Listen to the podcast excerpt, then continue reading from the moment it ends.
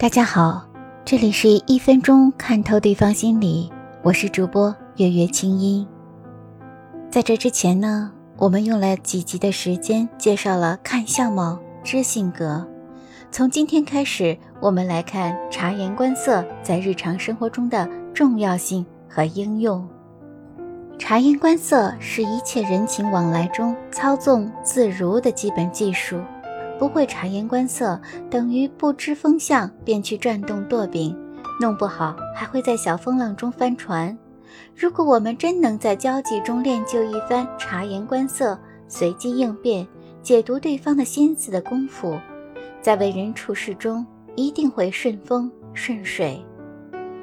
一，察言观色是一门学问，《论语·颜渊》写道：“夫达也者。”质直而好义，察言而观色，虑以下人。察言观色由此而来。现代汉语词典里给其进行了这样的释义：察，详审，观察别人的说话和脸色，多指揣摩别人的心思。察言观色是一切人情往来中操纵自如的基本技术。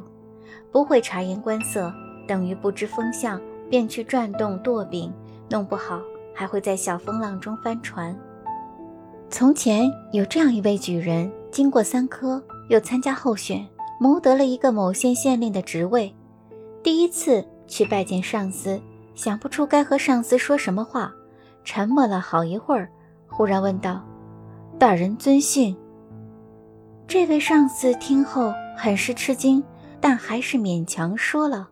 县令又低头想了许久，说：“大人的姓好特别，是百家姓中没有的。”上司更加惊异，说：“我是旗人，难道贵县不知道吗？”县令恭敬地站起来说：“大人在哪一旗？”上司说：“正红旗。”县令说。正黄旗最好，大人怎么不在正黄旗呢？上司听罢，勃然大怒，问：“贵县是哪一省的人？”县令说：“广西。”上司说：“广东最好，那你为何不在广东？”县令吃了一惊，这才发现上司满脸怒气，急忙退了出去。第二天，上司让他回去。去学校任教职。这位举人导致这样的一个结局，究其原因，关键在于不会察言观色所致。如果我们真能在交际中练就一番察言观色、随机应变、解读对方的心思的功夫，在为人处事中一定会顺风顺水。刚参加工作不久的王先生，在大学时代是一个各方面都很优秀的学生。王先生原本以为自己在公司里会一帆风顺、步步高升，但让他万万没想到的，自己却处处碰钉子，包括老板、同事、客户，几乎公司里的每一个人都在给他脸色看，令他难堪。究其原因，只因他不会察言观色。有一次，刘小姐满脸不快地从老板办公室里走出来，看起来像是被老板骂了。王先生不知死活，立即走过去说：“刘小姐，你是不是又被老板骂了？没事儿，别放在心上。”刘小姐很是不自在的冷眼看了他一下，硬生生的说了句：“没有的事儿，你别胡说八道。”说完，扭头就走了，把尴尬的王先生丢在了办公室的门口。还有一次，王先生的一个朋友从国外回来，过来看看他。他想请半天假，可话刚说出口，就被老板训了一顿。没看到公司最近一段时间业绩不理想吗？还请假，不卖力工作想饿死啊！碰了一鼻子灰的王先生，事后才从同事那里得知，这位上司刚被他的老板叫去谈过话。通过上述这两件事，我们不难看出王先生遭人白眼的真正原因。用俗语来说，王先生就是一点眼力都没有。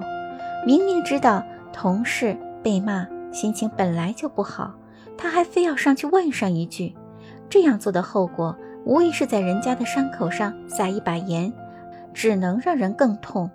刘小姐岂有不忿之理？像王先生这种没有眼色的人，谁都不会喜欢。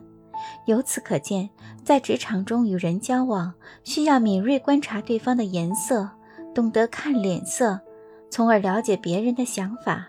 只有这样，才能做出令人满意的举动；也只有这样，才能进退自如，达成既定的目标。那么，如何做个会察言观色的人呢？下面几点值得注意：第一，眼睛。眼睛可以说是脸部最富有表情，也最容易泄露秘密的地方。